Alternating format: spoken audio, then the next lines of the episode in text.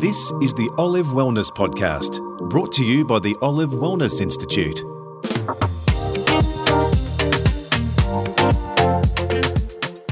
Welcome to this special episode of Olive Wellness Podcast. I'm Peter Letts.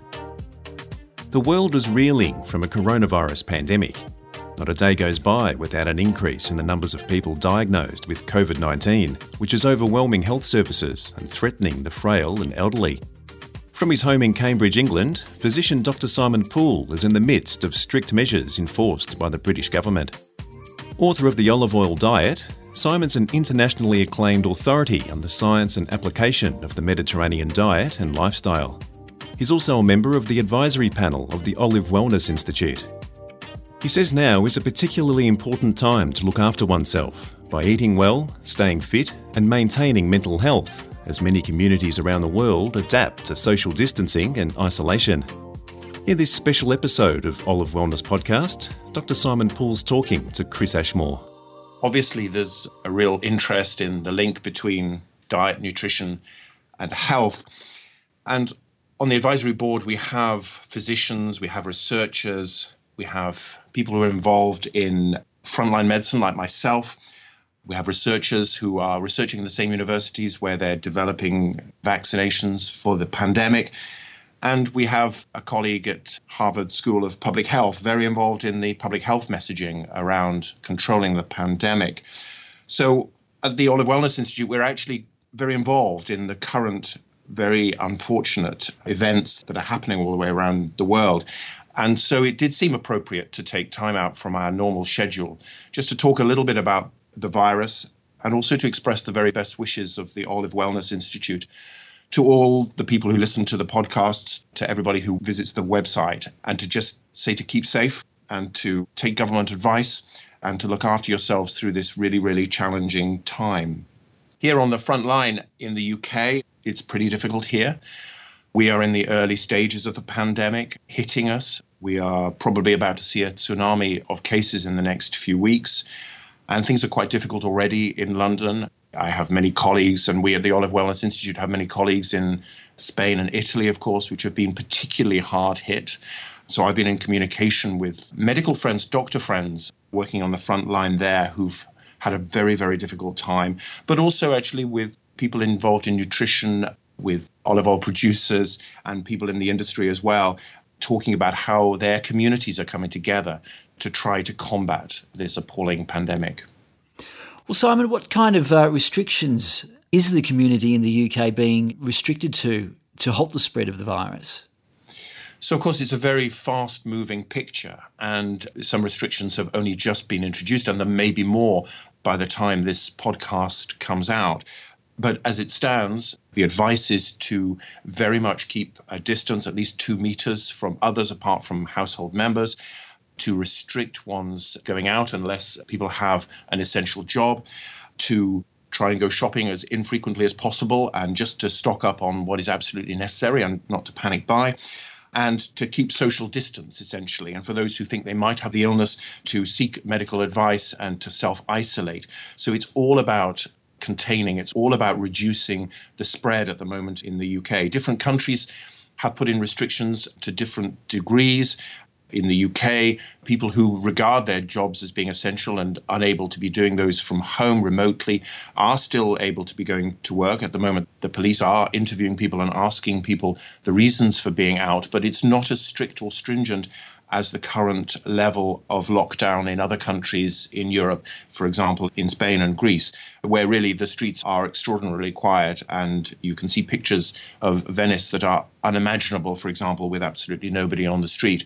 But it's a fast moving picture, and I would urge anybody in a country that has not yet got such restrictions but has got the early community spread of COVID 19 to be thinking about these kind of things earlier rather than later. And so keeping social distances and certainly self isolating if you've got any symptoms and listening to government advice. And of course, we do know that the best thing that we can do at the moment, whilst we wait for vaccinations and whilst we wait for other treatments to come through, the best thing we can do is social distancing, reducing the spread, and regularly washing hands, regularly applying alcohol if you've got it to the hands and the alcohol gel, hand washes, and just to keep our environment as clean and try to reduce spread that way.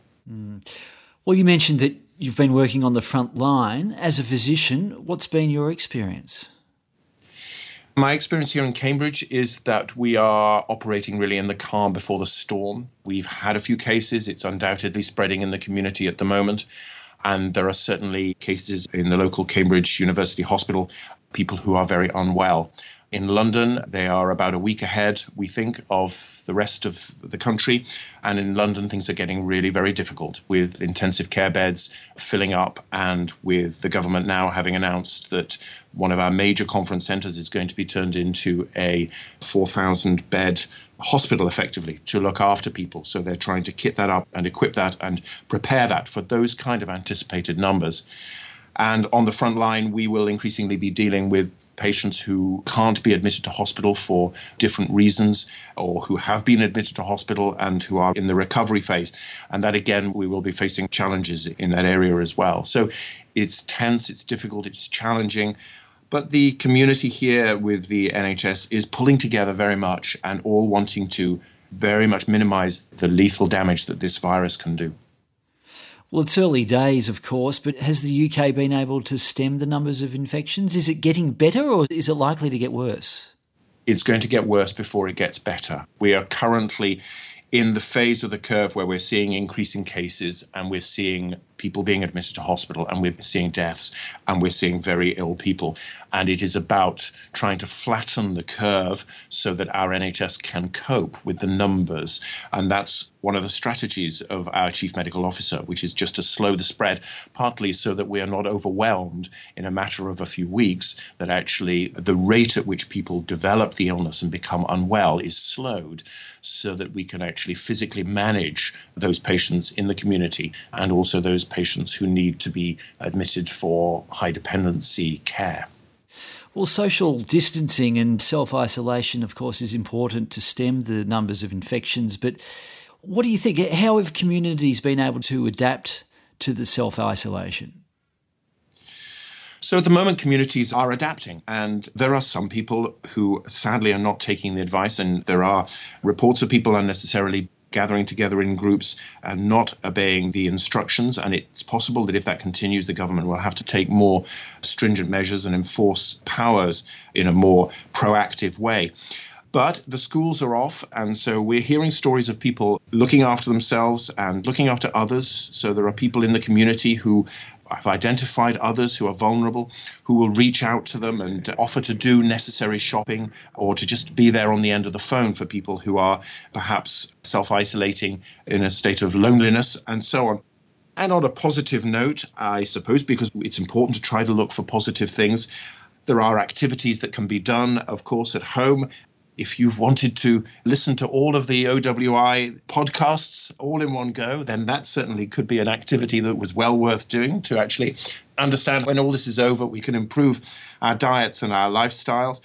Also, with the children at home, I think parents are being encouraged to engage in in cooking with children and learning some of the skills around fresh food preparation and perhaps learning and understanding a little bit more about a healthy diet in our otherwise very pressed and busy world. It's a time perhaps to let go of some of the processed foods and use some of the natural ingredients and get back to cooking and helping families cook together and eat together, as long as obviously none of them are self isolating. So there are some potential benefits in terms of what people can do in self isolation or in social distancing at home with families.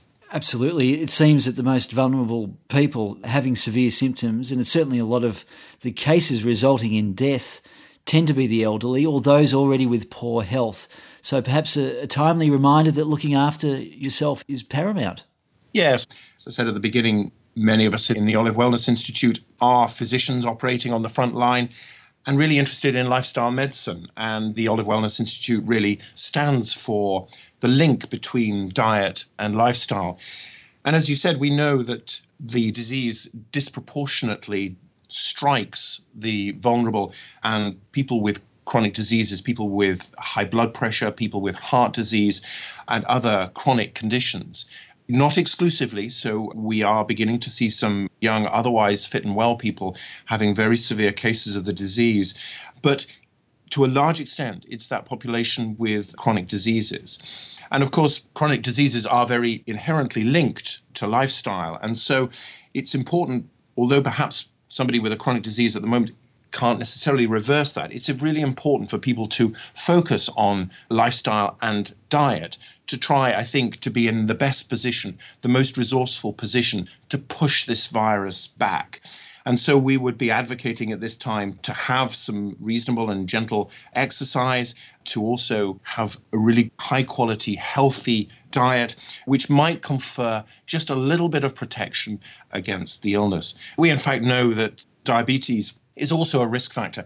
And the very early stages of diabetes can be reversed over a period of weeks through lifestyle measures, through adopting different dietary patterns. And there's some advice on the Olive Wellness Institute about olive oil and the Mediterranean diet in diabetes. So if we can all make an effort to improve our health by eating healthily, then perhaps some of those factors that are gathering together when people are made more vulnerable by having chronic diseases, perhaps we are able in some way to, as I say, counter the virus. Though I would not in any way say that diet and lifestyle can prevent it. Of course, that would not be true, but it's about trying to place ourselves in the most healthy position to resist the onslaught of the disease.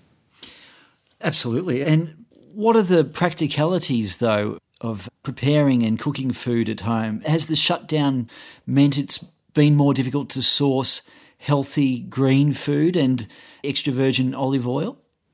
So there's a mixed picture, really. There are some foods and some supplies in supermarkets which have run out at times. Rather bizarrely, I think in Australia and the UK, toilet paper is one thing that seems to be in great demand, which I, I, I think is quite an extraordinary thing, but we probably shouldn't go there about uh, trying to figure out why that is the case. But there are some foods which are in short supply. At the moment, I don't think there's any particular short supply of extra virgin olive oil, although I think in Spain and Italy there are some pressures on oil there. Um, with regards to fresh fruit and vegetables, the supermarkets are actually doing an extraordinary job here. And in fact, I very much commend all those people who are working on the front line in supermarkets because, in fact, of course, they are getting daily exposure to customers who might be carrying the virus, but are really working extraordinarily hard to restock shelves and to allow people to go out for their weekly shop in order to be able to get supplies. It's quite interesting. One potentially positive result is that people have been maybe shopping locally more. And so the idea of a local, sustainable food supply, which is so inherent to the Mediterranean diet, can potentially be applied because people are shopping and, and looking to their farmers who perhaps have got some sales coming off their farm. People are looking to buy and source vegetables more locally. The other interesting thing is that food delivery is increasing and in fact, uh, one of my sons works in a cycle courier company in Vienna, and they've found they've got a real pressure on delivering organic food boxes. That business seems to have taken off. So there are some interesting changes, I think, in the way people are trying to access their produce. But it's a question, I think, of the food chains continuing to supply food into the supermarkets. And then perhaps us all concentrating on, as I say, trying to get as healthy and as sustainable diets as we can. Indeed. Well, Simon, we hear a lot of different information on the internet and in the news and in the media. Are there any specific foods or is there any anything about diet that can help combat COVID 19? Well, I think that's a really good question. I mean, as I say, I think that in order to be in the best position to resist the virus, we need to keep as healthy as possible. And as I've said, that involves having a healthy diet and getting a little bit of gentle exercise to do so. We do, on the other hand, as you say, on the internet, see some potential magical cures for COVID 19, including, for example, consuming perhaps an awful lot of garlic or something like that. Mm-hmm. And we must be really careful, I think, in this area, because I think the noise creates confusion and distracts people from the really important fundamental ways in which we can fight the virus, which are about social distance, isolating yourself if you have it, washing your hands, and the kind of messages that governments are getting out. I mean, I would say that some of the claims might be based on some evidence that it's certainly true that plants have excellent ways of protecting themselves from the ravages of the environment. So they protect themselves from oxidation and UV light. So the olive tree in the fruit of the olive produces antioxidants and anti-inflammatories in its skin in particular to protect itself from oxidation, oxidative stress, compounds including compounds called polyphenols. And some of these polyphenols have antimicrobial, antiviral, and antibacterial properties in them to again help the plant resisting diseases that might hit it. Of course, you can do some experiments in a test tube and you can perhaps see that some of these polyphenols have some activity against, for example, I think nut skins have been shown to have some activity in a test tube against the influenza virus. But it's very, very difficult to extrapolate that to human health. And really, we shouldn't, I think, be taken down a path of imagining that if we had lots of garlic capsules or lots of turmeric or even lots of extra virgin olive oil, that we would be protected from the virus. But that said, if we know that there are some antibacterial and antiviral and antimicrobial properties within plant products, let's all have a really healthy plant based diet to potentially put ourselves in the position where we are best facing this illness. I suppose to end on a personal note, Simon, how have you and your close ones been coping? Well, I've been coping by going to work because actually that's where I need to be at the moment and where I feel I want to be, looking after patients, delivering what the NHS can deliver, supporting colleagues in the health service, and really encouraging my family to just focus on what's important. And whilst my family are at home to read and try and do all those things that they've been perhaps wishing to do for a long time but not have the time. For me personally, as I say, it's a question of just really getting out there and supporting my colleagues as part of this teamwork that we all need to see over the next few weeks to combat this deadly disease and to push back. Dr. Simon Poole. And that ends this special episode of Olive Wellness Podcast. To learn more about the nutrition, health, and wellness benefits of olives and olive products, please visit the Olive Wellness Institute website at olivewellnessinstitute.org. Until next time, thanks for listening.